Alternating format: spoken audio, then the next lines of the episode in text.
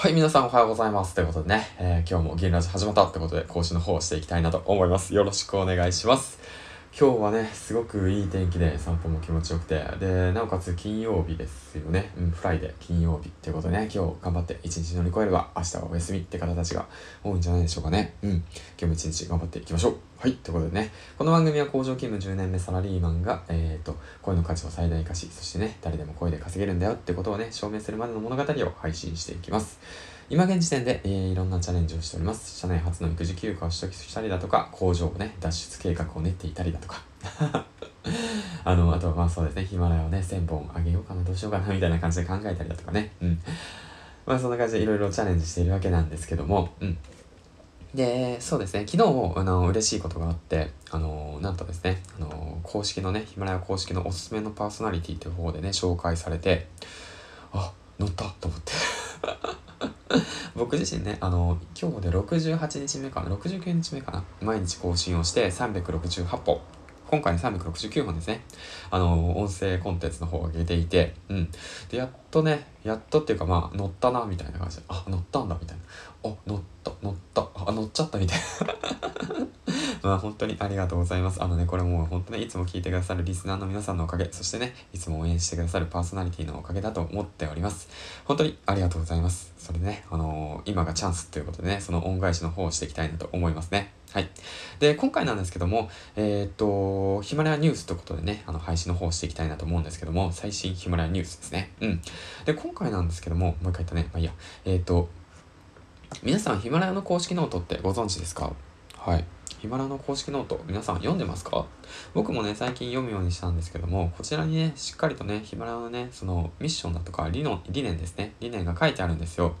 で、これからヒマラをね、やり始めようと思ってる方や、そしてね、今はヒマラをやってる方、パーソナリティの皆さんもぜひ読んでほしいんですよ。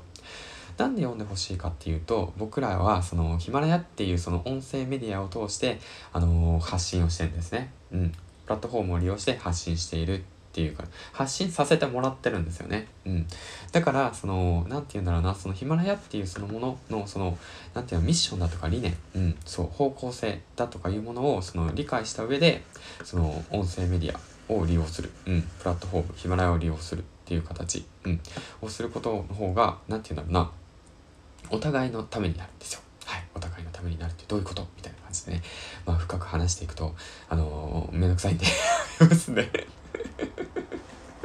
うん、いいやな、もうちょっとゆるっといこうよ、ほんと。うん。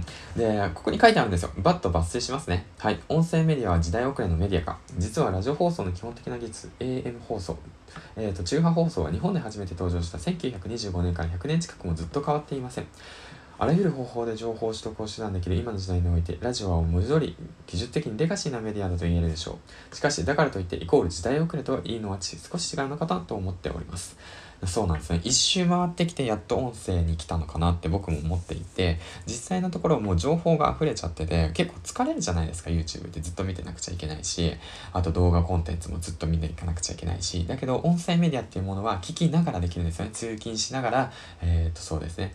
例えば、じゃあ僕の場合料理しながら、育児しながら、赤ちゃん抱っこしながらみたいなね、そういった形で何かをしながら情報を吸収あの吸収できるってことがね、音声メディアのいいところなんですよってことが書いてあるんですよね。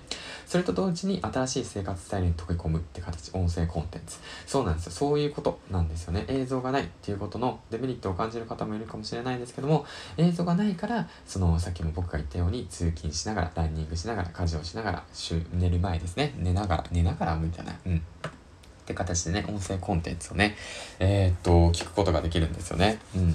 そう。で、簡単にまとめると、ヒマラヤの最大のミッションっていうものが存在していて、うん。そのミッションを理解することが大切です。これが僕一番言いたいことなんですけども、その、ヒマラヤさんの言いたいことっていうのが、声ってすごいじゃんっていうことなんですよね。うん。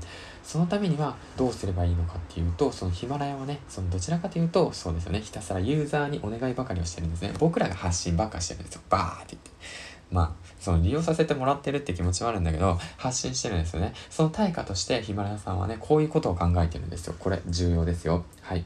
皆さんが持っている声の力、価値、可能性を最大化し、ここ日本においても誰でも声で公平に稼げる世界を作っていくこと、その市場を切り開いていくことが私たちヒマラヤのミッションです。はい、そこなんですよ。そこ覚えておいてくださいね。だからこのミッションを僕らで達成していこうっていうのが、この番組の目的の一つでもあります。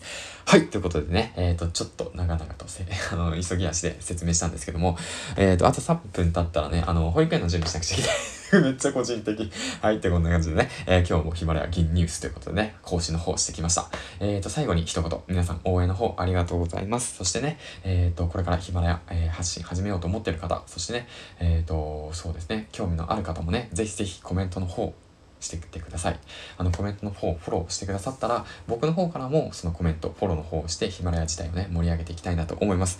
そして最後に、えっ、ー、と、そうですね、あの、今週の日曜日、えっ、ー、と、ヒマラヤ祭りというものが開催されます。